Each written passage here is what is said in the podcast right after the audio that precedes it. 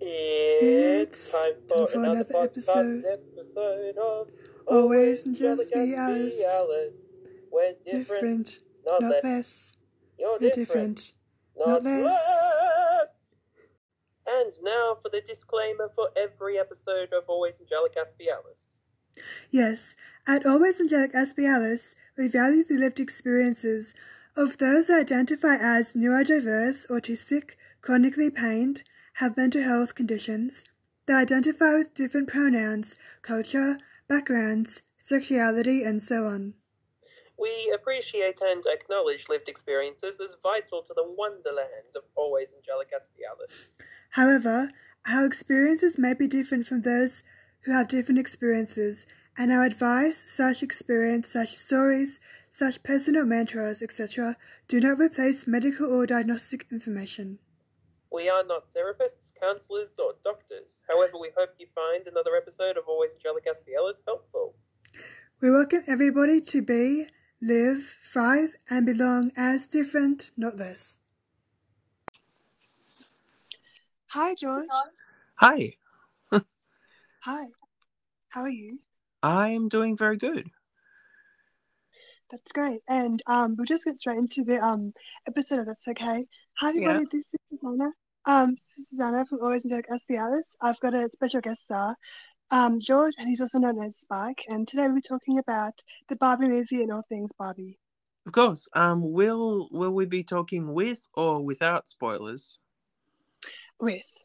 Okay. So yeah. Um, heads up for everyone. This will contain plenty of spoilers. So if you haven't seen the goodness that is Barbie, please go see it now if you can, and then come back to us. And yeah, I really enjoyed the movie. So yeah. That's great. And I wanted to ask you, um, what were your thoughts on it? Um, like your your um first thoughts, but also like if you had any um like positive thoughts about maybe how it changed your perspective and things as well. Like, uh, basically, I thought that uh, there seems to be a battle over whether this film's good or not, and I actually think it's pretty good, just because, Mhm. like, um, I I love how it, uh, you know, just tears apart toxic masculinity, and it like really, you know, there, there's like there's the Barbie land and the real world, and uh, you know, I basically grow, growing up, I was like watching all the direct-to-video movies, and they weren't really much quality-wise, honestly, except for Princess and the Pauper. I will say that that was fun. But like uh basically i think sorry i i also just uh i also just woke up because i stayed up last night that isn't entirely clear um um so yeah with barbie i think margot robbie plays the role of barbie very well ryan gosling plays the role of ken very well and they Mhm. took barbie and ken in directions that i really didn't expect and I really love how funny Ken is and how he's like the butt of the joke in this film in a lot of ways. But then he also has that number toward the end, and he's also serious. Um, and and he sort of gets the start of a redemption thing. Because if not for the ending where Barbie's going into the real world permanently, then I think that you know there could be a sequel maybe with Barbie dealing with the real world and people coming to visit, maybe being like, How's Barbie doing? Actually, maybe it could still work. And then Ken Mhm. being like, Oh, this was toxic masculinity, and this is, you know, the um now I'm trying to strive for an ideal that, you know, that that's a better ideal because they can't trust the Kens with power just yet, considering all that they've done during the movie, right? Yeah, exactly. Yeah. Mm. Yeah, and I, I, I really liked your thoughts on how that movie um was going into the topics of like toxic masculinity, top, toxic masculinity, and just other topics that were not really um ever talked about in movies necessarily, maybe. But I really like the movie as well, and um yeah, I just I also like empathize with what you're saying because I um have similar opinions, and I just I just think it's really interesting to have male perspectives because I've read so much about it or just um hearing about it, and there's nothing really about it that's giving the male perspectives of the movie. But I really um am keen to hear like what you have to say.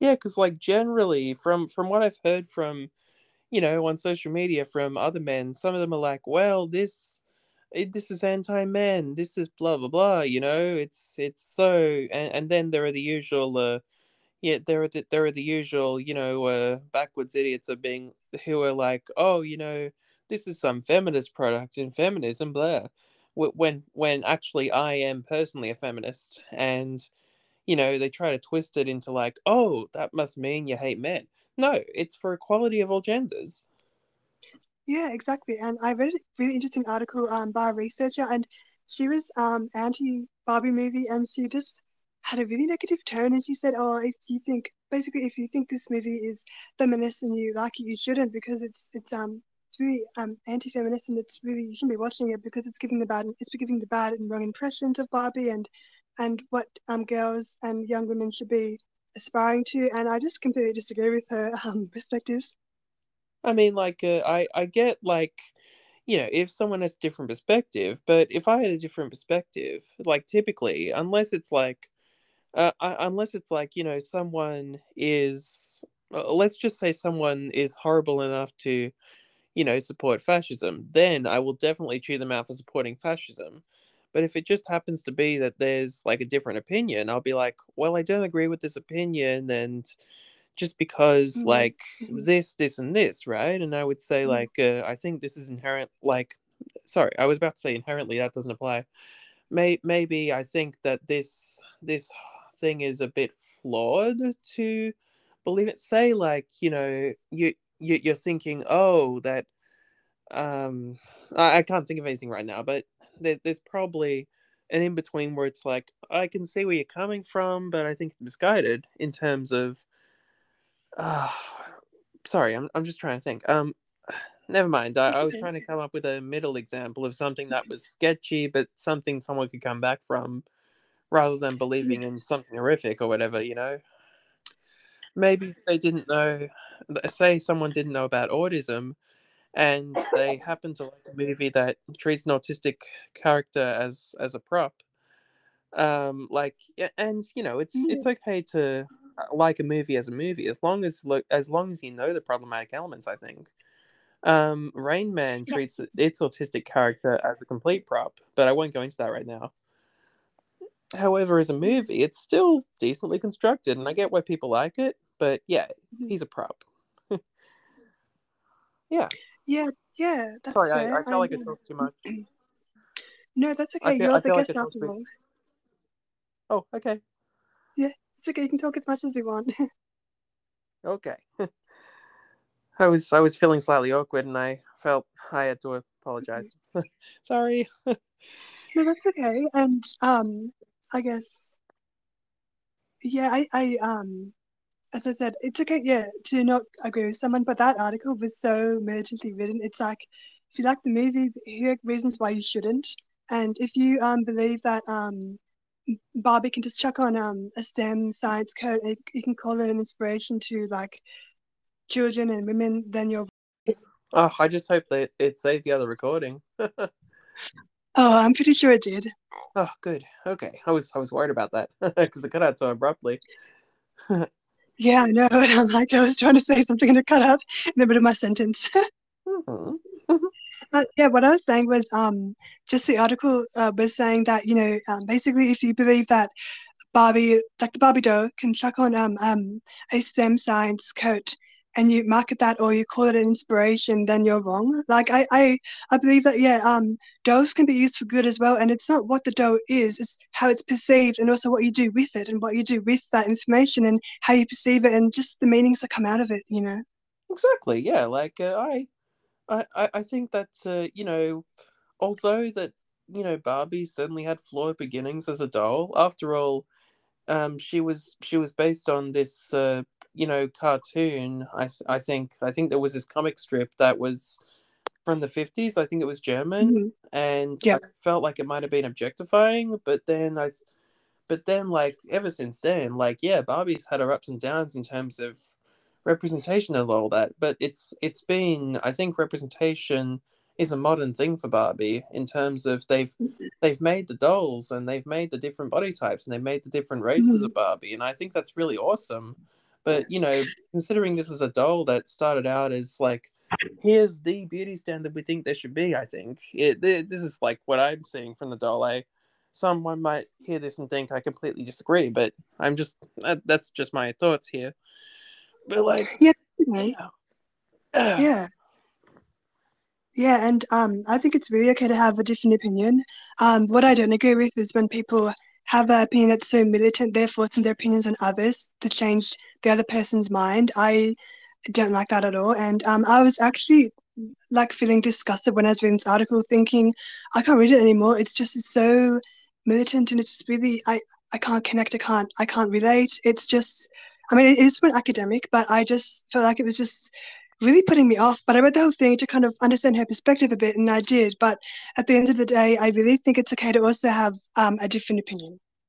Of course, yeah. As I said before, as long as as long as like someone's not supporting the Nazis or something, in which case, yeah, you gotta be pretty damn militant about not supporting the Nazis. You know what I mean? yeah, and um, I suppose with the Barbie movie, um, what I felt was not militant, but um, a little bit bold and maybe a militant. I don't know. It depends what people perceive it as. But the marketing online was very full on, and I'm not trying to um, criticize it necessarily, but it was um, a lot of marketing, and it was very um, like maybe like a bombardment of like posts all the time. Like, did you ever see any of those posts and things? I I was I didn't really check the trending things on uh, you know I, I use Twitter less because Elon Musk what he's done to it is just yeesh um yeah. and the rate limit thing i hate the bloody rate limit. Anyway um oh. it's like you can only read or scroll through a certain amount of tweets per day and then like a child with an internet filter at a certain time of night you're cut off for the day. Really? Yeah it's so oh. condescending. I would i would cuss more about it but this is this podcast and it's against yeah. guidelines in this particular podcast that's okay. But yeah, that's not good. And um, I'm not getting Twitter after they've changed it. And I'm, I'm on Threads, but um, Threads it just seems like such a letdown. I, I'm on Threads too. It's like it. I think it's like the, the next best thing. It's not perfect, but mm. well, it's certainly better than Elon Musk. and I don't mm. even trust Mark Zuckerberg. I'm like, he, where's the lesser of two evils here? You know. Interesting. Hmm. Um, but also, uh, yeah, back. Sorry, back. I'm trying to trying to move the conversation back to Barbie. of course, yeah. yeah, um, I was wondering, um, did the movie change your stance on feminism? I don't think it did. I, I'm like, you know, feminism is an inclusive thing that, you know, includes all genders, and it's meant to be about equal rights. I thought that then. I thought that before. I thought that after. Nothing really changed. Yeah, that's that's fair. Yeah. Yeah, and uh, yeah. it was actually at the. By the time I had watched the movie, I had spent five hours sitting in the theater doing the Barbenheimer trend, so that was pretty cool. oh yeah, how was the other movie? Oh, Oppenheimer was uh, actually, I think it was pretty good, but the pacing was off sometimes. Um, I think I, I, of course, I'm, I'm not gonna, I'm not gonna give things away. Um, but like just just a minor thing though i will say um is that i i think that uh, they had two important female characters to the story and they should have fleshed them out more and i think it was mm. it was a very male focused story generally but i think they should have fleshed out the female characters more honestly you know huh. Kind of felt like one dimensional in his life in the movie but I won't go into it, of course, because I don't I don't want to spoil Oppenheimer. It was a good movie overall, and the use between mm-hmm. color and black and white was actually pretty good. And I'm actually I wasn't going to announce it this soon, but I'm I was actually secretly filming a video about it to be like, this is Barbenheimer during and after. like let's look back on this and i was filming it over at least a month and i started filming it a few days ago actually mm-hmm. Yeah but that that won't come out for a while because I'm trying to get the YouTube channel back up. Um, not as part of work anymore because I've moved to Victoria. Yeah, I know. I was actually shocked because like I didn't know you like it just one day you text me saying, "Oh, I'm gonna go um to Melbourne." I'm like, oh, okay. yeah, it could have been less less abrupt, and I'm sorry. That's okay. I thought you just packed your bags all of a sudden. Oh, but did you know you're gonna go? oh, definitely. It was a long time coming. I just felt like life yeah. would be easier. That's fair. Um, and sacrifices had to be made in terms of well, you know, I can still I can still talk to all my friends on the phone and stuff, but being in Victoria, I know what it means. You know, I I have to get used to new things. I have to contact people from long distances. You know, I don't have I don't have any friends in Victoria yet. You know, Mm. Mm, okay. And like it was a difficult decision, but one I felt I had to make. But yeah, Mm. um, having having now uh, gone into Victoria, I can say the cinema I saw the films at was Cinema Nova, and it has I think about 18 cinemas inside of it, and it's in this shopping center. I think Wow. I should have known how expensive an Uber back would be um, on a Friday night. However, even the pool option, which is the one I picked, was about 50 bucks. Really? Yeah. Oh my goodness. and there were like two other people and they were like oh when i mentioned that i saw them oh how was the movie how was oppenheimer was um there was this one person who was afraid that it was like going to be rah rah america and celebrating the guy but it's i think oppenheimer you know it's just it, it's a biopic that's like well let's look at also because in real life this is real history j. Robert oppenheimer the man this film is based on came to Mhm. regret being involved in the invention of the nuclear bomb. And the film is very it, this is real history so the film is very very clear about that as well as you know him inventing it and stuff you know like from the start right? You have um it cuts between a court drama and him trying to and you know uh things perspective it just cuts between them the whole movie so that's like from the Oh, very wow. start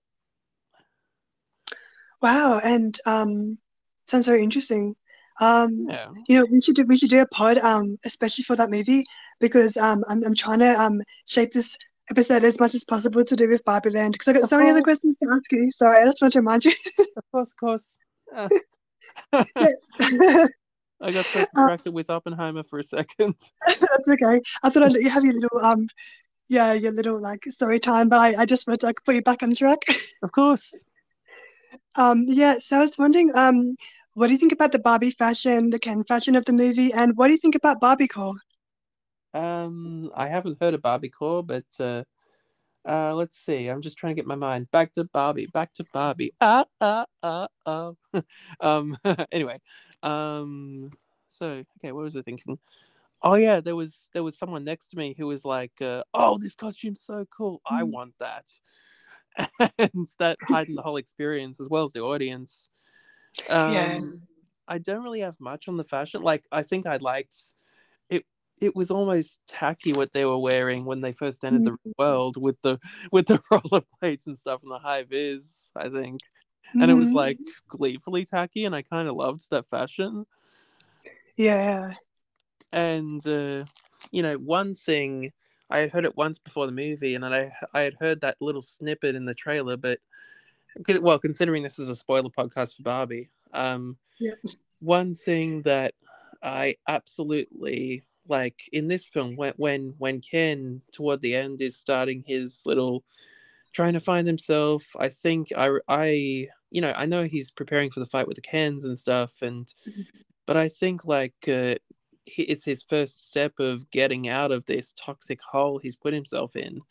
Um, I think it was the song "I'm Just Ken." Anywhere else I'd be a ten. Isn't my destiny to live or die a life of blunt fragility? I'm just Ken. Anyway, um, and then it went to the '80s bit for a bit. Oh, that was so cool. hmm Um, also, Warner Brothers, if you accidentally hear this, please don't copyright strike us. it's all right. Um,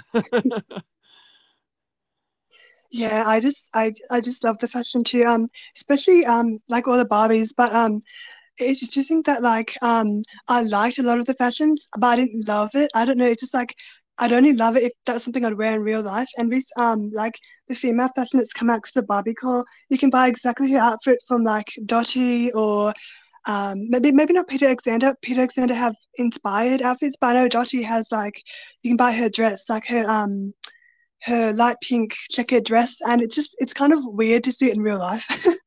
uh huh.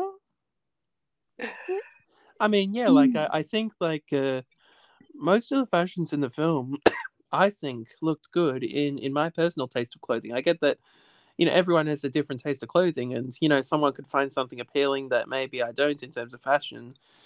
Um, Mhm. but like I, I, I think that uh, the high vis in the real world when they first get there is like, I think that in my opinion that was deliberate to show the mismatch to really heighten the mismatch. I think.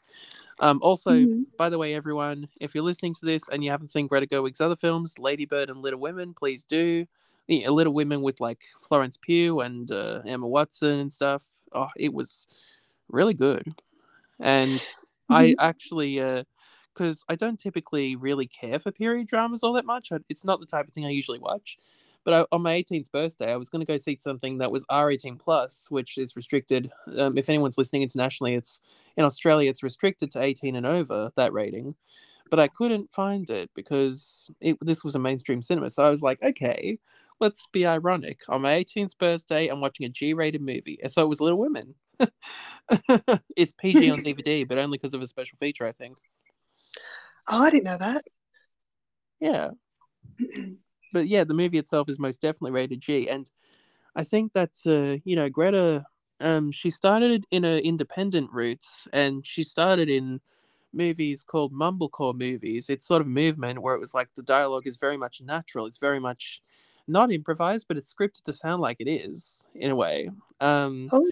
and there's her very debut, her co-directing with. Unfortunately, I can't remember the guy's name right now. She co-directed with but she did this one called Nights and Weekends, which uh, I haven't seen yet. But then I saw Mhm. her solo directorial debut, and I'm saying that relatively because her de- her true debut, as I found out recently, was Nights and Weekends. But her solo directorial debut as a solo director was Lady Bird, and Mm. that's I think an insightful coming of age story that was very well done. And of course, Little Women over at Columbia. Um, obviously, someone at Columbia saw Lady Bird that she did at A24, and uh, and they were like, "Yep, do this movie for us." And she actually got to shoot on 35 mil at the suggestion of Steven Spielberg, actually. And now, considering the success of that, I think that she was the director of Barbie, and I've been seeing interviews, and I've been very fascinated by the fact that she talks about um, what she terms authentic artificiality and where she cribs from films a bit like you know the wizard of oz or singing in the rain in terms of Mhm. it's deliberately a fakeish aesthetic you know you know the sets are kind of fake but they like add to it is my take on that and i'd be curious to really explore what she means exactly by authentic artificiality because i have a general idea but then like it just it's so interesting as a concept to me you know Yeah. and uh, she co-wrote Barbie with a fellow filmmaker and longtime partner. I I so I, I initially thought they were married, um, but like they're they're Oh. not married. I think they're just in a long term commitment. But she she co-wrote it with her long term partner Noah Baumbach, responsible for such movies as The Squid and the Whale and the fantastic Marriage Story. And Oh. Greta directed it by herself, and yeah, so it was it was nice to have Noah Baumbach um on board too, because I, I really liked Marriage Mm. Story. Anyway, moving on to back to Barbie. Um, No, that's okay. that was interesting to hear that. Um, I have listened to some of other interviews, um, but the way you said it was like really nice, and it was just really just like, what's the word? Uh, condensed. Like I, I could hear everything in an interview in like two minutes, so that was good. uh-huh. yeah, Oh, and and they're getting sorry. her to direct one or two Narnia movies, to my knowledge, as well. Oh, really? Yeah. Wow. Um, I forget I forget which studio has Narnia at this point. I think last time I checked, it was TriStar that had it, which was part of Sony, but I could be mistaken. Oh, wow. Okay. Sometimes things with studios, because like, I think when when original films deal fell through at uh, at uh, Columbia at Sony for Sonic the Hedgehog, they moved it along with a bunch of their other projects to, to Paramount. So it, it all just depends on the studio deals and all that. And of course, I'm not sure there are going to be many studios deals because there's a strike right now, and I, Yeah. for one, support the actors and stuff striking and the writers. Yeah, I heard about that as well. Um, uh, I forgot the actress name. Um, uh, she played Fran Fine. She's actually on the board of like the actors Fran union. Yeah, And she had that really good speech. Like, yeah, I, yeah, I, I literally only knew her for being in The Nanny. And like I, I knew her as being a good comedic actor, but I, I, I knew nothing of her, um, you know, what she did outside of acting. And to, to know that she's the Writers Guild president, I- Mhm. that's awesome. And and also I can I can actually do a pretty good impression. Yeah. Mr. Sheffield. no, that was a bit half-assed. Um, never mind. that's okay. Um, I also do love the nanny as well, but we're trying to keep it all things Barbie because um, in our second part of this episode, I'll be interviewing another guest about Barbie about her opinions that we didn't get to touch base on last time. But um, yes, back to you, um, George. And I was just wondering, um, do you think there's going to be another sequel to this movie? Um, I'm torn between whether there should be a sequel. I think Warner Brothers will probably see a lot of money in Barbie and be like, "Are you sure you don't want to do a sequel?" Um, I would wait enough. Which, if they keep Greta on, I think that it definitely would be. However, if they decide not to do a sequel, I'm perfectly satisfied with it as a movie itself, especially considering the ending. Yeah. And I gotta say, one thing that I laughed hysterically at, since since we're even about mental health in the podcast, Mhm. one thing I laughed hysterically at, just because it was so relatable, was depression Barbie. I loved that because it was like, yes, like a Barbie that really represents emotional states that, because yeah, like all the Barbies seem to be all happy. There's never a conflicting mix of emotions or whatever, like there is in a movie. And when depression Barbie came up, I was like, oh, that was that was like really funny to me just because just because it was so relatable and they were presenting it as if it were a happy toy Yeah. Um, what exactly did um Depression Barbie look like, and what did she do? Because I can't quite remember. i can't remember what she looked like specifically i was i was more just thinking yeah the the irony of the presentation and stuff as i said and this was at the point where you know margot robbie's barbie had given up hope completely Oh yeah, of course like i felt really sorry for margot robbie's barbie in the film um when she was going through that crisis. Like margot robbie's an amazing actor and she really sold that i think. And so is ryan gosling for that matter his facial expressions actually. Both of there Yeah. margot and ryan's facial expressions in that film are amazing. Yeah. yeah. in conveying emotions i think. Hmm but yeah. Yeah, and I guess with um, so I'm, I'm not trying to say I'm too much. It's something I'm cautious of when I'm doing podcasting. What I wanted to say with, with was with stereotypical Barbie. On one hand, I was thinking she is a stereotype, so like uh, girls and women and anybody else might see her as being like what you should look like, you know, white, tall, blonde hair, blue eyes. But then at the same time, they might see it as just being a toy or just being a doll. Huh. Yeah, like uh, I, I- think like yeah, it was. I, I think the film beautifully pointed out that, that that is an unrealistic beauty standard by just having Barbies coexist with each other. You know, not not every Barbie was thin, not every Barbie was white. You know, like Mhm. that that's a ridiculous standard anyway. But considering that stupid standard of like, oh, you have to be this, this, and this to be the top prettiest or whatever, you know, just a load Yeah. of BS, really. Yeah, and um, these sorry, I- anyway. yeah. So I keep on interrupting. It's okay.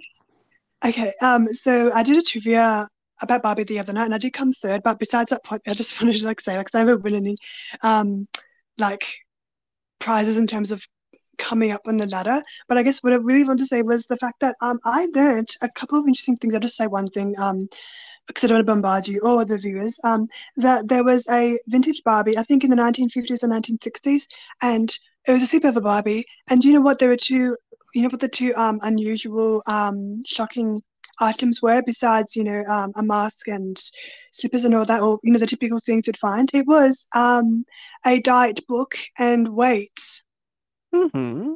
weights as in not weights to do um exercises but weights to kind of weigh yourself Oh, oh, right. Yeah. Oh, yeah ah, that would not hold up today, and understandably so.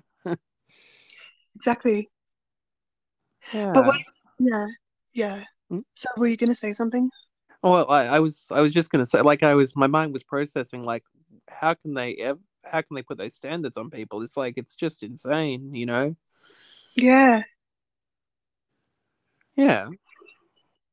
Yeah. And I, I guess with the Barbie movie, what I liked about it was the diversity. I don't know if it was to, to, to um, someone, what's the word? So I'm just thinking of the word because I do speak fast and sometimes I say things quickly.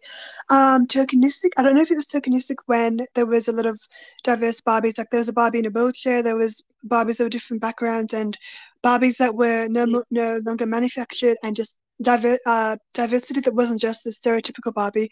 But do you think that diversity was for real, or do you think it was part of the marketing, or do you think maybe Uh, it was tokenistic? I I, compl- I completely think it was for real. I think it Mhm. was a, a great effort to be like, here you are on screen, and uh, I think it was a great effort to be like, well, um, this you, you can be Barbie too, even if they were on spleen. Sorry, spleen. even even if they were on screen for like three seconds, it's like you can be Barbie too. I think that was part of the point of the film. You, you can be Barbie, whoever you are, you know. And Yeah. Um, I I really sorry. One thing that I really liked about the film actually was the the mother and daughter, America Ferrera and Ariana Go sorry, Greenblatt, um, Yeah. who respectively played the mother and the daughter. And America Ferrera's speech at the end was also fantastic too. Mhm. Just the whole arc and them going into the Barbie world even is I didn't expect that, and I really liked where the film went with it. You know? Yeah, me too. And I just I loved the movie a lot. And it's funny how like I've ever watched a movie that made me laugh so much in one scene, and then the next couple of seconds I cried so much like I had, had never cried in my life. Like it was a like a big reaction of emotions, and it's good to like obviously let feelings out. But I didn't think that movie would do that to me, and I came out feeling all empowered and also like feeling all the feelings and just feeling overwhelmed. But like besides like the overwhelmed part, which maybe isn't the best feeling, um, it was a really good movie. But I didn't think that would do that to someone who is like autistic slash neurodiverse. Yeah, like uh, I, I think that I didn't expect me to. Sorry, I didn't expect it to um sort of hit me in that way. Like I, I personally di- didn't really cry at the film per se, but I, I've certainly felt. Um, and I think typically, you know, I I can I can really feel for characters in a movie, but it's really hard to make me cry in a film. Um, I think that The Elephant Man is a good example of a film that makes me cry because it's um both that and uh, Carrie, which Carrie doesn't make me cry personally, but Carrie and The Elephant Man are both films that I think show the impact of bullying. And you know, Carrie, I know it's a bit, I know Carrie's a bit of an extreme example, but it really, it, it really just does show the psychological impact of bullying. But I think like The Elephant Man's the better film, even though Carrie's also really good. Um, so carrying the Elephant Man, um, Schindler's List, of course, um, being about the Holocaust is devastating to watch and a must watch. And anyway, I should just go back to Barbie for the moment. That's okay. Yeah. yes. Um. Yeah. Is there anything you want to add on before I ask you a question? Um, no, not really. Okay. So my question is, how come it seemed all the Kens were buff? None of them were, you know, like a like a um I don't know. I'm not trying to say say a stereotype, but like you know, there's a quote unquote dad bod or like different um body types. You know, what's your opinion about that? I uh, I, I think that uh, for the purposes of the film, they were trying to depict the stereotypical man to send up the stereotypical man. Um, and Mhm. I, I think that um, I think they were probably depicting the Kens as all buff and you know quote unquote manly, which uh, that very term is ridiculous. But like uh, you know, I, I think they were trying to depict them a bit more stereotypically, just because you know they needed the extremes for both comedy and to make a point. I think you know, like you had the comedy of like, oh, these guys really believe in this crap, um, but then you had like, oh, the the contrast and what's happened and stuff and this is the rabbit hole you can fall down, you know? And Yeah. I think if Ken or the Kens had been more inclusive at that time, that wouldn't have fit the point they were trying to make with the Kens. But I feel like in the future of the film, in the future of the world, there would be more diverse Kens. They would they would finally learn to accept them, in my opinion, you know? Yeah, that's a fair point. Yeah.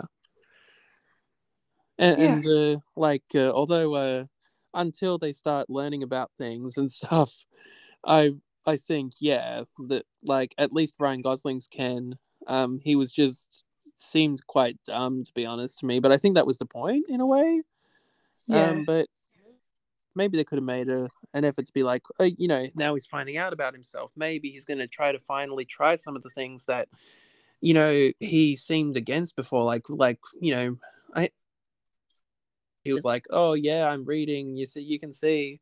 I think that was something in there, but, but yeah, yeah. Yeah, that's But I interesting. think there And could have been a little more of that, him exploring the biases and going against them.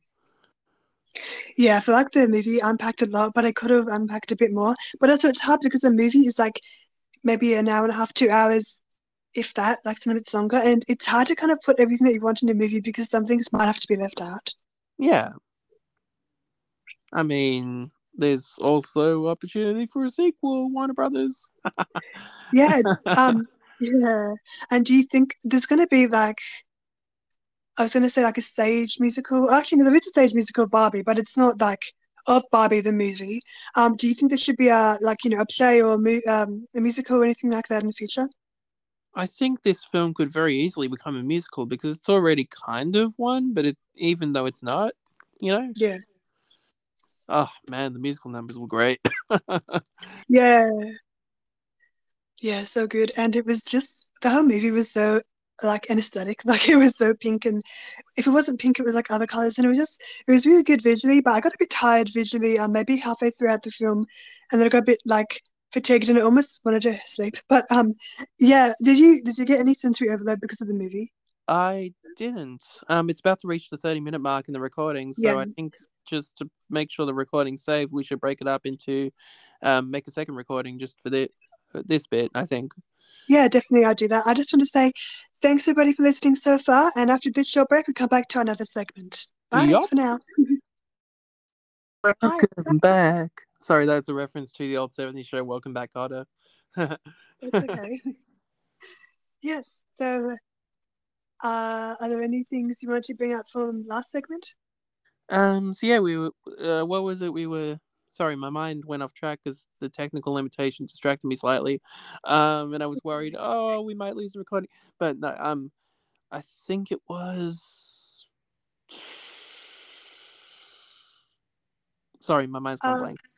That's okay. Yeah, we're talking about um tos- toxic masculinity and if um Barbie the movie should have a um musical or play. Or... Yeah, like the more I think about it, the more I would totally support a sequel to explore these things more in depth. I think there is a lot of potential for it as long as they keep Greta and Mhm. the co-writer. Um, well, if he wants to be, of course. I, I think that's uh, you know, even uh, obviously, like you know, Greta could totally write and direct herself completely. Like she's done that with Lady Bird and Little Women. Of course, she can. Um, she doesn't need a co-writer to be good, but like I think that uh, a co-writer in a like you know, writers. Uh, what I'm trying to say is, I feel so awkward. I'm sorry, but what I'm trying to say is like that. Um, like writer directors, they I, I think that uh, they're good working alone and they're good working with people. That's what I'm trying to say. I'm not I'm not trying to put anybody down. I'm sorry if it sounded like that.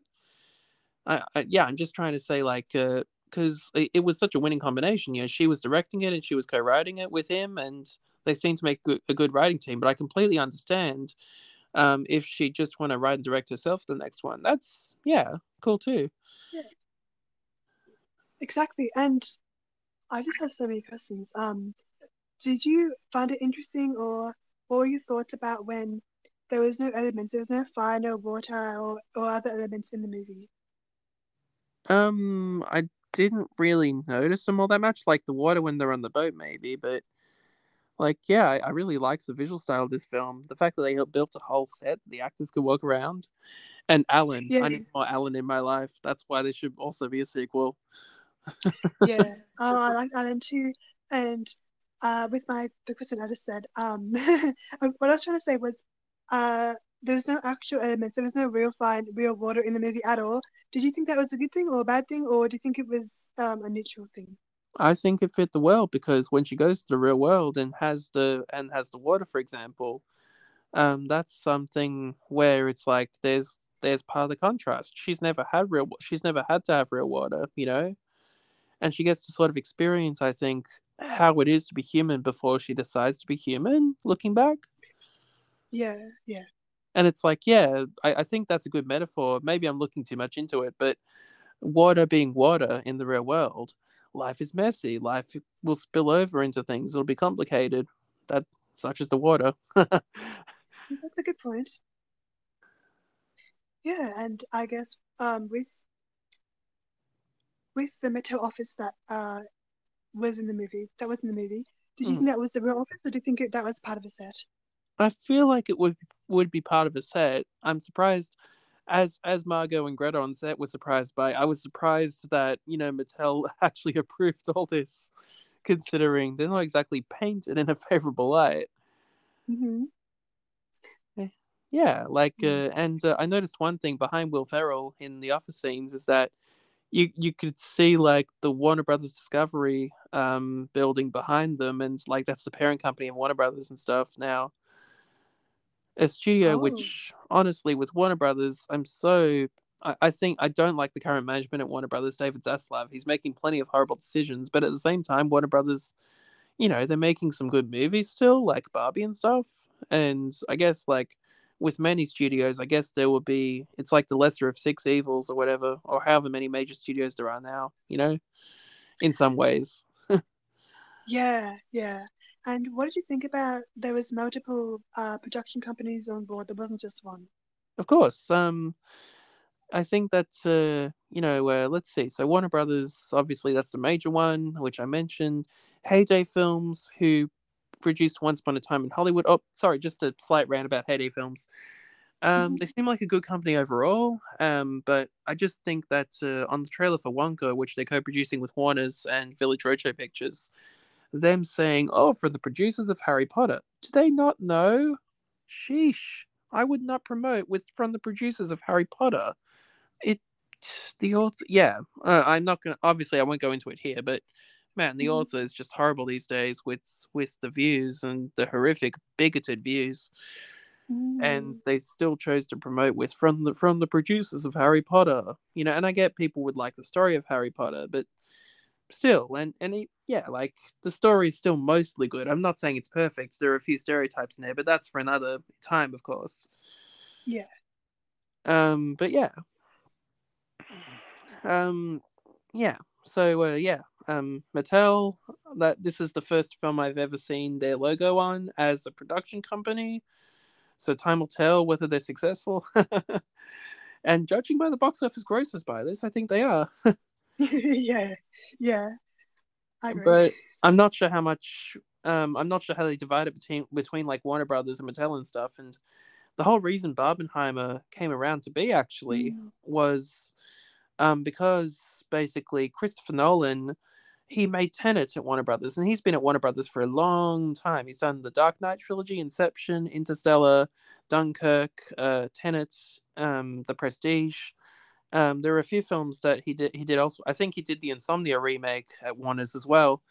But like previously, he had done Following and Memento in, independently. So basically, then he felt betrayed when Warner Brothers released it day and date, um, a bunch of movies, including Tenet, onto on-demand streaming. Um, but granted, this was not the best time to release films in theaters like so, because COVID was, of course, at its height. Um, Mhm. and you know, it's it's still a it's still a bit of a danger these days, definitely. But I'm talking about when it was really at the height, you know. And so basically, he was like, "Yeah, um, I'm releasing it in cinemas." and I only want to release it in cinemas, which I think was a bit of a misguided decision. I think he could have waited to release it until COVID had died down a bit.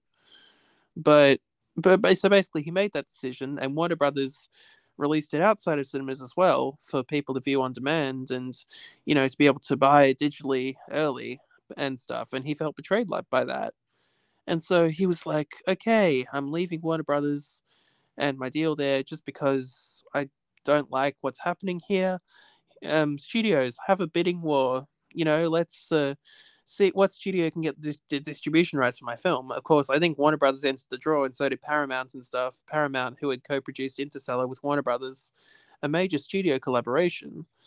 Um, and uh, so then basically, who ended up winning was Universal, and so Universal decided, okay, um, let's have a let's have a contract. Let's have okay, um, Nolan, what do you want? And he said, okay, um, about I think it was like maybe four weeks before and after. I can't remember the exact amount of weeks, but there's going to be no other major Universal release before or after my film in this period of time, so that I have more of a chance. And so Warner Brothers, in their infinite wisdom, well, you can tell I'm being sarcastic. Sorry, sarcastic. Um, but like in their infinite wisdom, they're like, hmm, what shall we do with our former accomplice? Uh, maybe that's the wrong word, accomplice. I don't know. But anyway, what should we do with Mhm. our, with the former guy who worked for us for many years? Oh, I know. Release Barbie on the same day. And so I think because of that, Barbenheimer started as a trend to be ironic. Also, if you're hearing noise in the background, we have four cats here. So Sorry. uh, if you're hearing any no- noise in the background, we have four cats here. So you may hear the occasional Oh. meow. Okay, I thought, you, I thought you said I have four cats Yeah, I'm like, I don't have any cats. No, no, no. I have I have four cats. Yeah. Oh, are they baby ones or are they older? Um, they're grown. Oh. Yeah, I like it. Yeah, um, I suppose I'm I'm running I'm running out of questions because we've talked a lot about Barbie. This is a longer um episode than my um like initial episode of my Barbie miniseries. But yes, um, George, do you have any questions you want to ask me before I wrap up? Um. So, uh, what what do you think of Barbie overall? I really like the movie. I just I've got not any um like words that like really describe it well because it's just it's such a Barbie movie. Yeah, I, I think the audience really hardened it for me, and they were laughing at the things and stuff. And I know it's rated PG in Australia, but it's like, well, it's the type of PG that's aimed more toward teenagers and stuff. I think because it's not it's not a film for kids. Like they can watch it if they want with parental guidance and all, but I don't think it's aimed toward them. You know. Yeah, and what surprised me was there was um one or two families that came to my screening and they had children under six, so I'm sure the little girls were about three or three and a half, and I think the movie was a bit inappropriate because they talked about things like feminism and other concepts, and What- there were a couple of like um double meaning jokes in that movie, and I don't think it's like developmentally appropriate for children, and even just like generally, just generally not appropriate for children. I can understand, yeah, the double meaning jokes would not be appropriate, of course, but I think that feminism is a concept that should be introduced early, personally. Yeah, just I because it's all about Mm. equality, so I don't see how feminism would be inappropriate.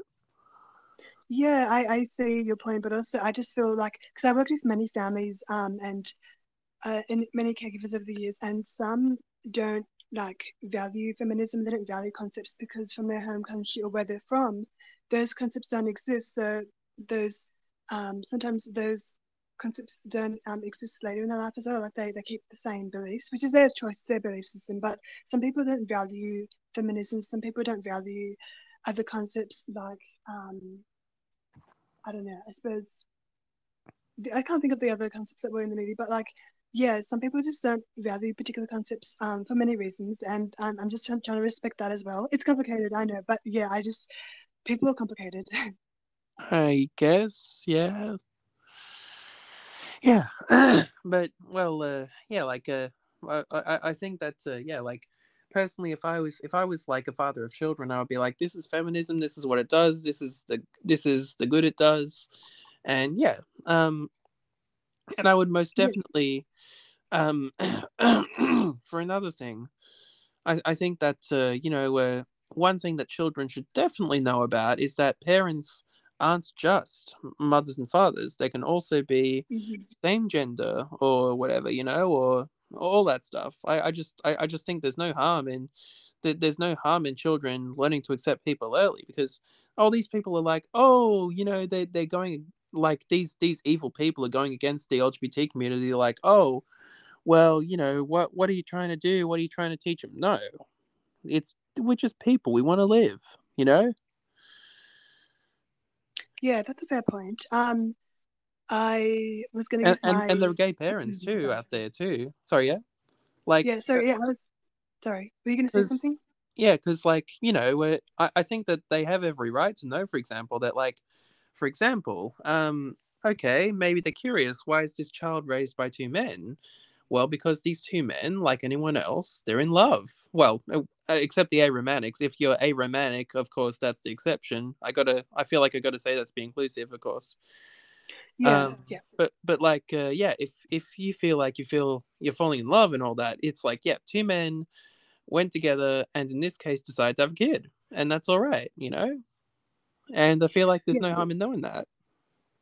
yeah. That's true. Um, I just, I've just, um, uh, I, I suppose in my opinion, I, I probably won't speak speak so much about my opinion because my opinion can change a lot about about like that topic. Um, for various reasons. But with um people that I've not worked with, but I've heard of like the opinions of um, um, a lot of um people from the early childhood communities. Um, some of them like have very strict beliefs, and I just feel like um, sometimes people's opinions don't change just because of you know some people have really deep set opinions, and I, I do where you're coming from. I do see where you're coming from, and I think yeah, if I had like a child or if I like saw that movie as a child, um, maybe in primary school age, not not not early childhood age, just because of my knowledge, like formerly my former knowledge of early childhood, um, I would say that like that movie is a good movie to see, but I think you've got to watch it with the right kind of mature person that's going with you, or the right kind of um age. Like, I really don't think it's appropriate for like children under six, early childhood, in an early childhood typical age. But that's just my opinion, and obviously people can Yeah. like debate that. That's fine, but um, yeah, like yeah, I like, yeah, yeah, yeah. Sorry. because like I, I I personally I I would have been a bit stricter about who can see the movie in terms of I wouldn't have recommended it for anyone who, like I would I would wait for them to be over 10 first just because Mhm. you know uh, it, it- it's like oh these are the criticisms of the doll and um this is this and that is that and that they're saying the movie and you know I Yeah, as I said before, feminism is completely okay to to let children know about. I think, um, as as long Yeah. as you know they have the capability of understanding it. But then, like, uh, you know, there are other issues that, like body image that you know you don't want children worrying about um, too soon. Of course, people, a lot of people do worry about stuff like that. Of course, later in life, um, or or even like when they're a little bit older. But like, I, I just feel like there should be the parents should be saying, you know, uh, you know, the bodies you have, it's all good. Um, in terms of like, you know, it's uh, uh, wh- whatever body shape you have, people shouldn't bully you for it. You know, in terms of body neutrality or body positivity, as I go for body Mhm. positivity personally. I, I feel like Yeah. I'm saying the wrong words to express it, but you know what I mean, right? Yeah, yeah, yeah, yeah, yeah. And that's true. And I think that movie is a really good movie um for body image. Like it does help, but it's just such a complex movie. Like the more I think about it, I do want to see it like a third time and a second time because it's just it's it's made me wonder a lot of a lot of my own biases and a lot of my own beliefs. And I suppose like some of my beliefs are like good, but like some of them are just like, you know, conditioned from particular parts of society. But um I do definitely want to see the movie again. Um and, and like I said, I think it's good to have an opinion. And um even on this podcast I do get really um nervous saying my opinion sometimes because like even five minutes ago when we were talking about um particular concepts and I didn't want to say too much about my, my opinion. It's more just because of sometimes I'm just really blatantly like scared of my own opinion and sometimes I don't know what my own opinion is and that's just sad, you know. But sometimes if I do know my opinion and I'm confident enough to say it and and and I'm just calm enough to say it, I suppose like you're you're just um in the right mindset to say it, then I think that's okay as well. I think it's really a process of discovery. People's opinions change a lot, you know. Like uh, when I was when I like I wish that when I was younger as a kid that I had had you know um I, I wish that I had had you know an introduction that you know uh, earlier about say gay people or or Mhm. people you know um trans people for example. I, I wish that that was more of a thing when I was younger, but um I guess I kind of discovered it myself and you know uh, to to the credit of everything like uh, you know my parents for example in the, in the simpsons movie there's a scene where two male cops um you think that they're that you think that they're trying to catch someone in the movie but they just they then they start randomly kissing and they push back into a room and yeah they're, they're like oh okay good for them and uh Yeah. I kind of figured, yeah, good for them, you know? Yeah, yeah, exactly. Yeah. Yeah. And of course, I, Yeah. I later discovered um I, I later discovered my own sexuality when I was eighteen. um, yeah. but yeah, that's yeah. yeah like uh, I, I feel one, one thing that i feel like is that you know um lgbt representation sorry lgbtq yeah, lgbtqia representation um is a lot better now than it was even 10 20 years ago i'd say you know For sure. yeah Yeah, and um, with what you were saying about opinions and how they change, you know, it's it's kind of interesting to me, or a bit sad as well. I only learned either this year or last year, but pretty recently that I didn't realize that like my opinion can change, and that's okay. Like, because I, I when I was a lot younger, lot, lot, lot, sorry, a lot younger. So I'm I'm, I'm, I'm rambling because sometimes I get like not nervous, but like I speak really quickly because that's how my mind works. it's okay Um, with yeah, with um opinions, yeah, I was never want to really have one just because of like the school system and all that. But that's a whole other podcast. But with knowing that recently that it's okay to have opinions and it's okay that they change, the fact that they can change that scares me still. And the fact that I think if my opinion changes, um, does that mean I'm changing too much? Does that mean I'm not being my pure authentic self? because one one example of an opinion changing for the better is that I used to give in to peer pressure a lot of the time in high school because I felt pressured to. But knowing what I know now, I would never, you know. That's good. It's good you learned those skills. Yeah, and that to get myself out of a bad situation sooner rather than later, if I can, is another one. Um, only if I can, though. That's the important bit. Because Yeah, yeah. I didn't leave school early enough, to be quite honest with you. I should have left earlier, and I was I was feeling un- uncomfortable living in Sydney, and I should have left for Melbourne earlier, but I didn't because obviously I was like it was even worse at school because it was like, oh well, I you know what about these guys? What am I gonna do? Um, yeah, and this and this and this, and I was like, nope. Sometimes you have to make a big leap. Yeah, exactly. Um, and I think it's okay to make those big leaps. Um, I didn't make the big leaps I wanted to when I was younger due to different reasons, due to um, reasons that were out of my control. Um, and I would have loved, like you, to have left school early. I actually um finished school, like finished year 12. Um, and that's to be maybe in another podcast later, another point. But um, what I'm saying is, yeah, if you've got those opportunities to make big leaps or to take risks that might be good for you, then I say go for it. Because especially this year, I've made lots of big risks. Like um, I stopped working in after school care, and now I'm working in um, social media online, and I'm trying to do um, entrepreneurial. That's how I say entrepreneurial type work, and I'm trying to be more creative with content creation, and that's what I want to do. And so, being someone who's living a life like that makes me happy, and I'm just trying to make sure that I'm staying true to myself, and also um, knowing that it's okay to take those risks when I need to. Mm-hmm. Yeah. yeah and um yeah i just yeah i, I really like where this conversation's going um but i suppose like it's nearly um 30 minutes to like to 30 minutes because like the recording's only for half an hour so Oh, of um course. George, yeah george do you have any other um like i suppose topics or anything new you want to pick up i think this will be our last recording because um i'm really running th- out of things to say barbie wise Fair enough. Um, the question is, how much wood could a woodchuck chuck if a woodchuck could chuck wood?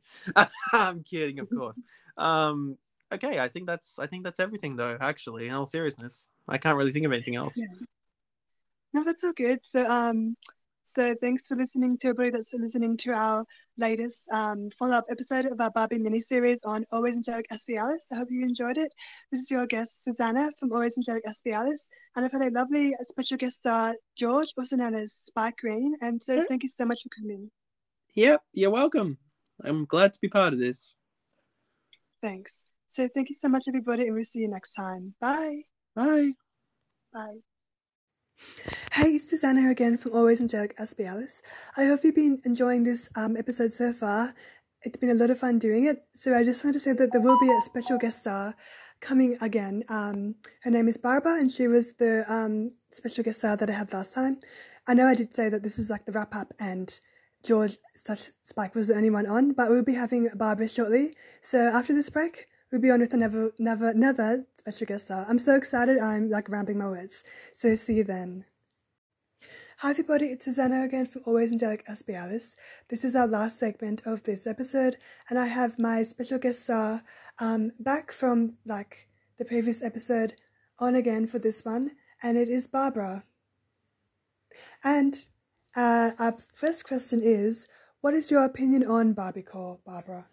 Um, look, uh, I have to admit I haven't heard of that phrase before. Before this Barbie um, phenomenon um, took place, uh, I have to admit that um, I wasn't quite sure when I first heard it what it actually meant. But I suppose it means that you know anything connected with Barbie in terms of, to me, it means colour. Um, perhaps it means um, uh, smart clothes, um, colourful clothes, predominantly pink, um, like a, a the quintessential pink colour that Barbie is famously associated with. So um, I don't mind a Barbiecore at this point. I, I like their, her clothing. I also like the colour pink. It's one of my favourite colours, and I've got a few um, a few items in my cupboard that are pink. Um, and I think bright colours like that lifts a person's mood. You know, if you're feeling a little bit down and you want to lift your mood, um, make the day feel better, then you know wear something bright. And I think the Barbiecore pink is just the thing to wear. Yeah, and it's interesting because um, you did also touch on the Barbiecore items that you have, and it's interesting. Did you say you had blazers of Barbiecore pink? Um, I think I've got a, a, a pink uh, coat, an overcoat, um, a couple of um, bright pink tops, and I've also got a pink um, pink pair of capris, which I really enjoy wearing. That's good. And personally, myself, I don't have anything Barbie hot pink, which seems to be um Barbie's signature color, like a hot pink color. I do have a lot of pale pink and a lot of pink that's almost white or cream, but not anything hot pink. Um, I personally don't like hot pink. I don't have anything hot pink myself, and I'm just happy that I don't have anything hot pink. Um, I feel like sometimes Barbiecore is a trend in which I don't want to follow through just because other people are and buying things just because other people are, especially influencers online. But I am trying to still be myself whilst wearing Barbiecore, even though I wouldn't say necessarily my version of hot pink constitutes as Barbiecore. And I just want to also touch on another question, which is Does social media dictate your personal style? And if so, which social media platform and why? Oh, okay, oh, that's a very interesting question. I suppose for some people, um, social media uh, would dictate um, uh, fashion sense. Um, it just depends on where you are at, in your journey of life. Um, I suppose young people who are um, trying out new things, seeing new trends, they would be influenced by social media um, because they see what's out there and what, what would look good and, and what they think wouldn't look good. Me personally, I can take it or leave it. I mean, I have my own sense of style. And sometimes I do see things I think, oh, okay, that looks quite nice. I don't mind that on that particular person. I wonder what it would look like on me. Um, I think the best thing for me, for my situation, is just to go to the stores, try it on, um, and see how it looks on me, um, rather than just buying it at, um, by looking at what it looks like on other people um, in on social media.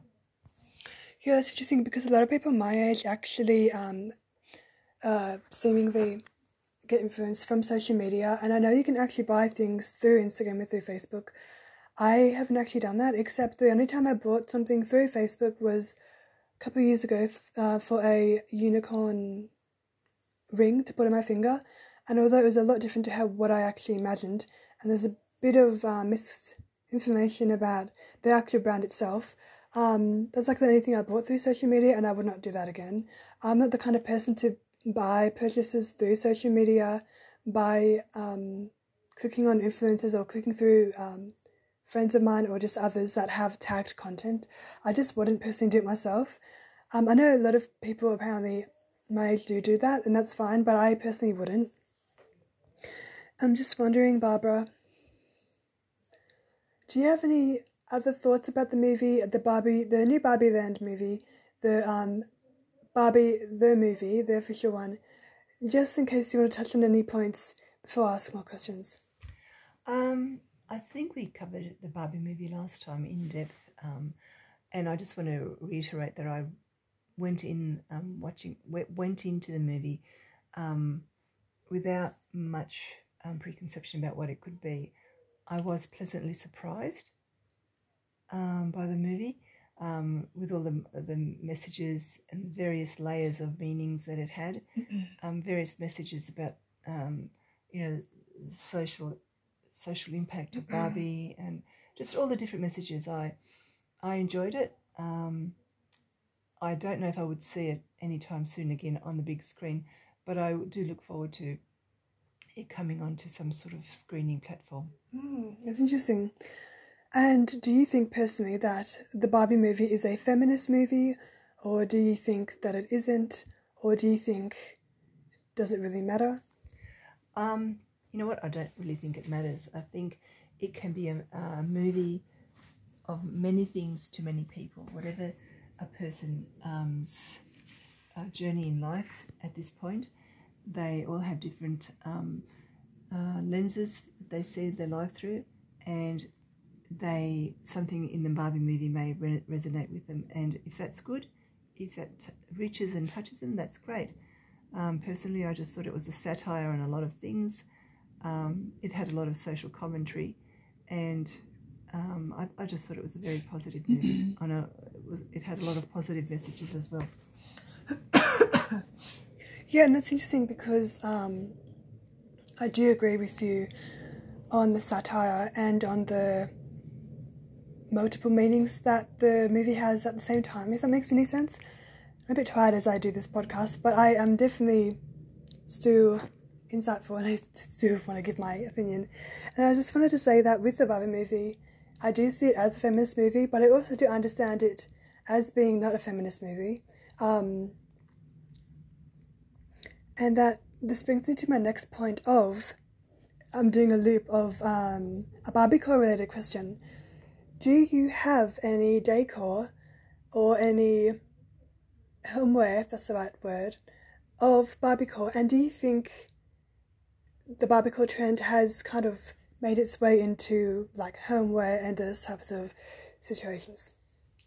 Um, do I have any homeware um, of uh, related to Barbiecore? Uh, I don't know. I don't think so. Um, while I do like um, a lot of the um, Barbiecore products, um, I don't think I have any of it. I don't think so. Um, and I don't think like I, I don't think I'll be buying any anytime mm-hmm. soon.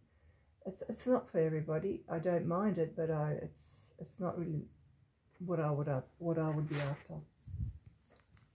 Yeah, that's fair. And for me, a lot of the Barbiecore um, inspired and Barbiecore official uh, merchandise that has come out for homes, I don't really like. Although I really would love the glass house candle that's Barbie themed, and I know it's fifty nine nine nine, but I want it really badly. And also, I almost thought I won it the other night when I won a competition of um, a trivia, and my team came third.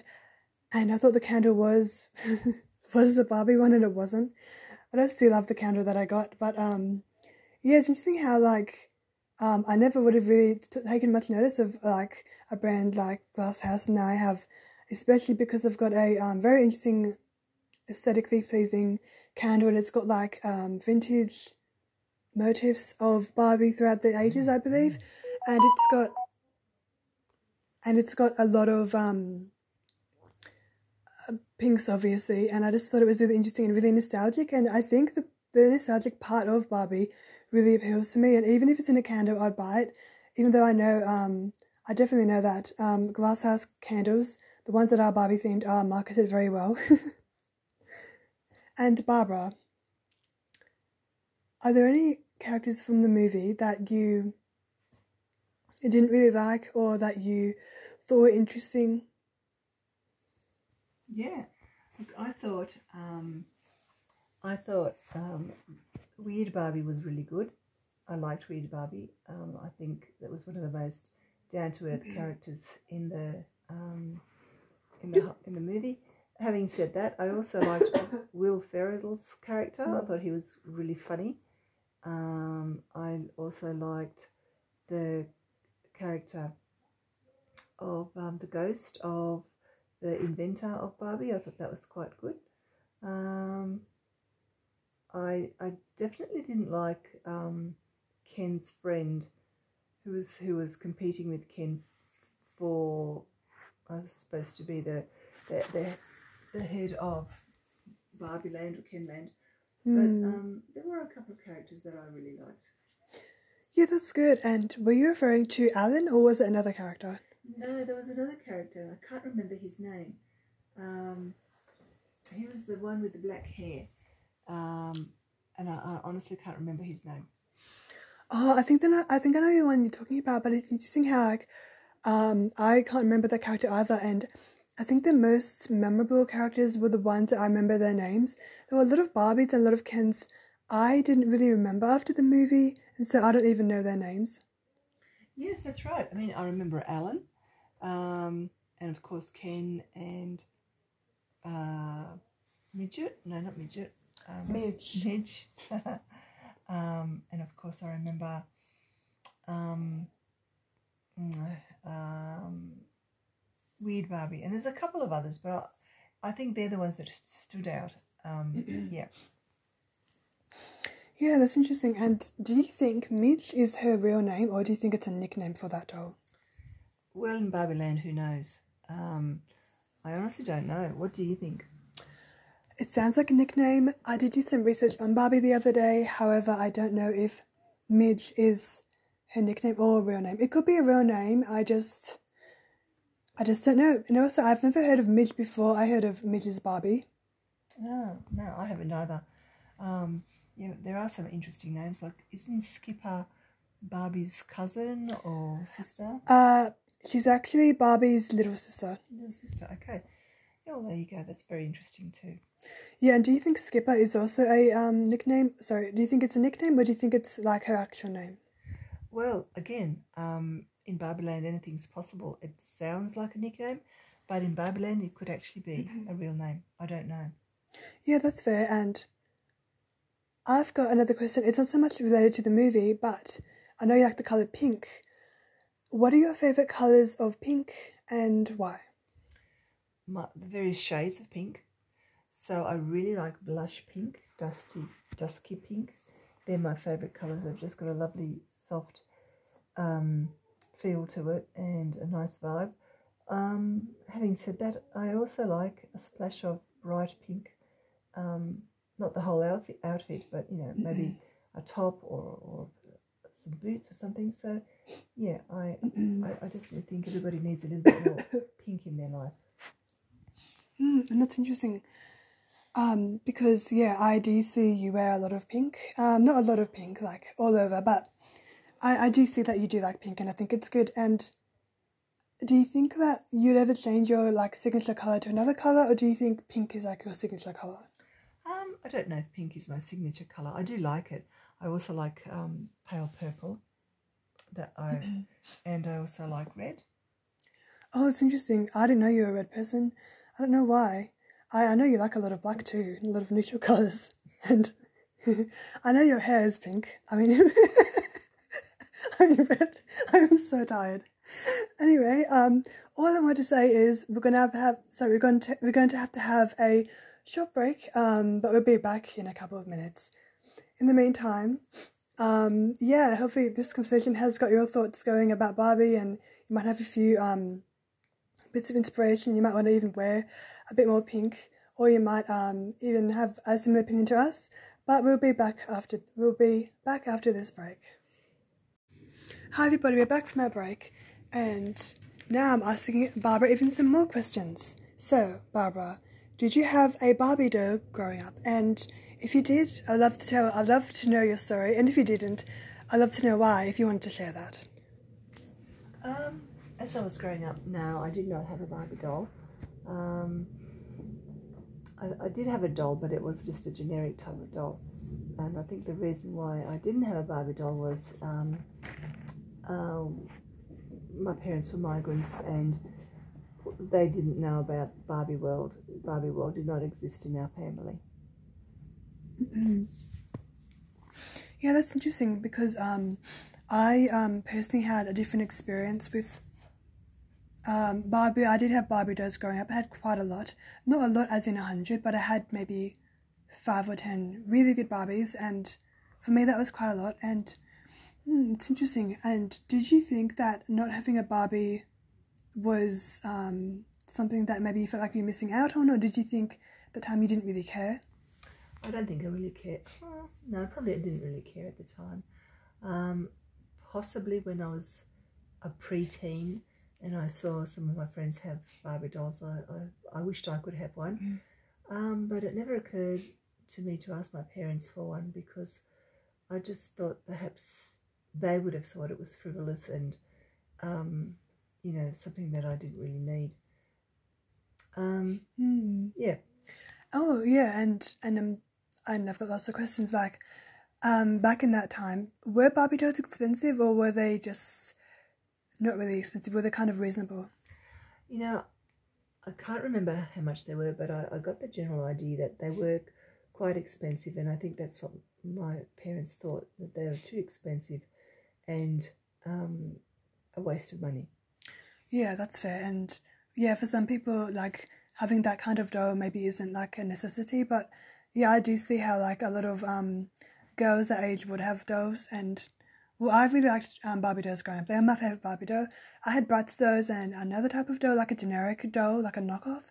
But I love Barbies the most. I think they're the most realistic. And with Bratz dolls, um, the reason why I didn't really like them is because they had no nose, and I can't relate to someone who doesn't have a nose. And also, oh, the thing I didn't like was when you pulled off their shoes, their feet came with them. so I didn't like that at all. I, that that as well because um, it physically pained me to take off their shoes all the time, and I just didn't like that. It just felt weird.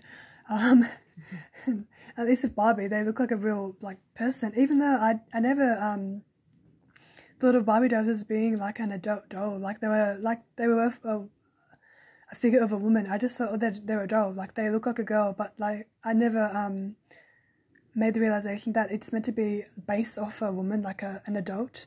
So I never I never realized that um until the movie actually, and um yes, and I, I'm just curious. Um, Barbara, do you think that Barbie is a commercial product made to sell out, or do you think the brand and the Barbie brand has heart?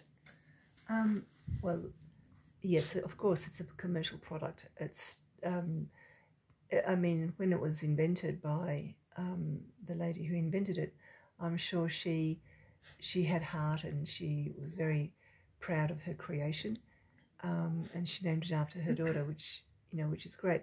I think now um, it is a commercial product and it's a sign of the supreme consumerism culture. Um, you know, even some of the themes in the Barbie world, like, oh, let's go shopping, let's buy this, let's buy that. It's all to do with consumerism and Mhm. and that that everything that goes along with that. Not that um, not that I dislike the doll itself. Uh, it's just a doll. the doll is can't, the doll doesn't do anything unless somebody does something with the doll, which means they put a um, a brand on it or meaning to it, and that meaning is consumerism. Hmm, that's fair. And with um, oh, lost my train of thought. Um, do you have any other thoughts about Barbie in terms of um, the consumerism side, just so I can get my thoughts again? Um, I always was very, very, um, uh, I suppose I, I was bemused by the amount of clothing that Barbie and accessories that Barbie was able to have. It was just amazing. And some of the clothing were really, really intricate and Mm. beautiful on her. You know, even down to um, hair accessories and shoes and bags. Um, a lot of thought must have gone into creating all those accessories and all those fashions. Um, you know, no, no wonder it was so popular. And no wonder the girls, little girls, thought it was so popular and loved it. So you know, um, and I, I don't Mm. mind it at all. Myself, I, I just think it's ingenious how much thought had gone into creating all those accessories and clothing and uh, you know pet dogs and everything else in Mm. Barbie World. Um, but of course, that's all a symbol of consumerism.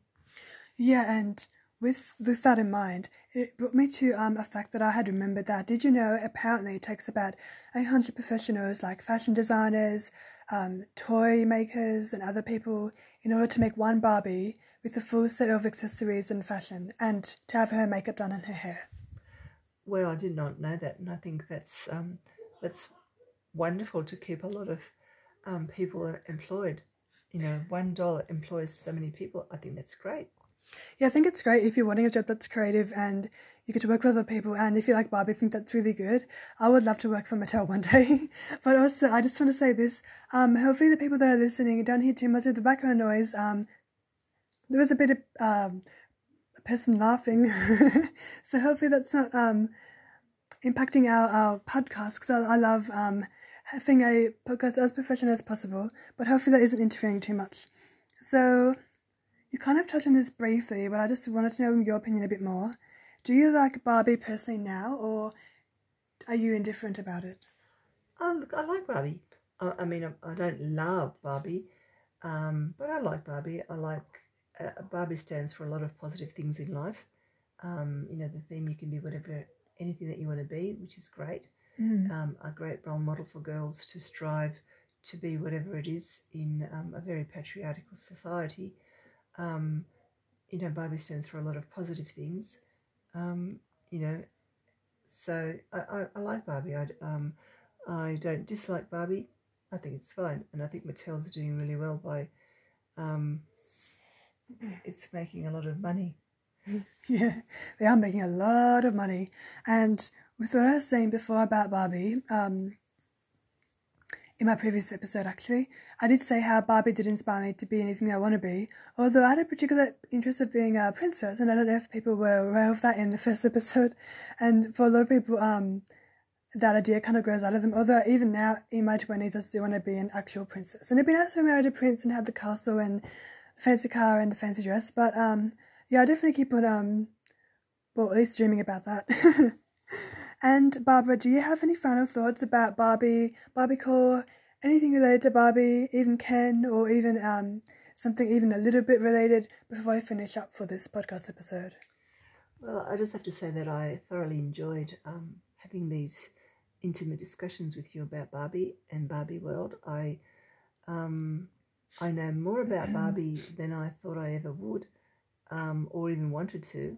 Um, I do find it fascinating, and I don't know if um, you went to the um, trivia night um, the other night, but I certainly went, and I found the information fascinating about what everything everything that involved in Barbie World and all, all the little trivial information I found really really interesting. Um, uh, my final thoughts are, you know, um, there's nothing wrong with Barbie. Um, I think it's a it's a great role model for girls in terms of being what that you want to be. In terms of body image, that's another question. Um, but I think Mattel has done, you know, it could has done a good job in trying to make the doll as realistic as, as possible. So, uh, um, because there have been body issues in the past, I think um, it's trying hard to um, make it as accessible as possible these days. Mm-hmm. Um, it could s- continue to do more than it's doing, but you know, um, small steps. So um, yes, I, that's about all that I have to say about Barbie. Yeah, that's okay. And I just wanted to say with um, Barbie um, and its kind of criticism about, um, sorry if I keep saying um, I'm trying not to. um, so with Barbie, there was uh, an, an idea you were talking about when you said Barbie is kind of like the idea of what you can be, like you can be anything you want to be.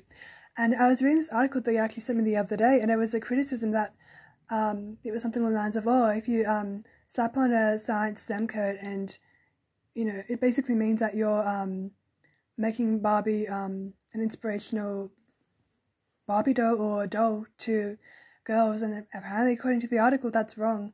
But um, that article was very militant. I did touch on that with um George, and I really didn't like the tone. Um, and it also critiqued Barbie in terms of being just white and being, um, you know, not diversity, not not full of diversity, and not um mirroring the real world. Although I know nowadays there are Barbies of different colors, different skin tones, different um hair colors, different, well, obviously makeup um as well if you want to go into like the aesthetics. But there are even Barbie dolls nowadays that have um, Down's uh, Down syndrome and just other um, backgrounds and neurodiversities. And I think that article was way too well militant, obviously, and just way too negative. It just it didn't encompass like the holistic idea that like I think Mattel was doing a really good job in terms of like lots of different areas in, in terms of especially diversity, if that makes any sense. It certainly does. Um, you know, and everybody's entitled to their opinion. Not everybody likes Barbie, um, and that's you know that's fair enough. We all we we're all different. Um, you know, so I'm sure we'll, we'll come across people who are very anti Barbie, and that's fair enough too. Yeah, yeah, that's okay as well. And I suppose I'm trying to wrap up. Um, I suppose yeah, I um really do relate to what you're saying in terms of yeah, some people might disagree, but yeah, that article maybe made it really hard for me to actually read. Actually, I was not going to read the whole thing. I read a couple of lines. I'm like, yeah, this tone of voice, I don't like it. It felt like, um, like it gave me the, the like physical reaction, made me feel sick. Like it was just really like like it gave a really off vibe, if that makes any sense. And I've never ever come across an article that's written that militantly. I can also put that in the show notes if anybody's interested, just in case they're interested what article I'm talking about.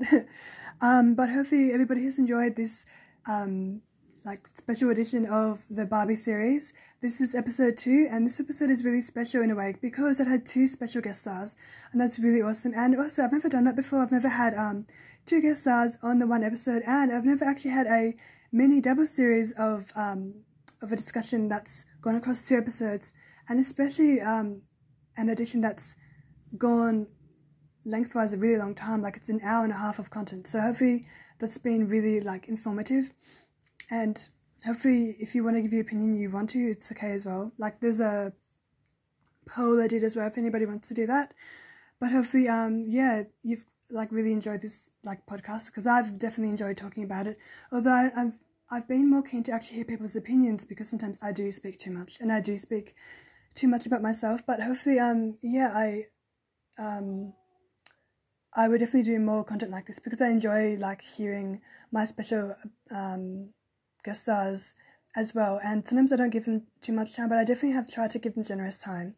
So, Barbara, thank you so much for coming on.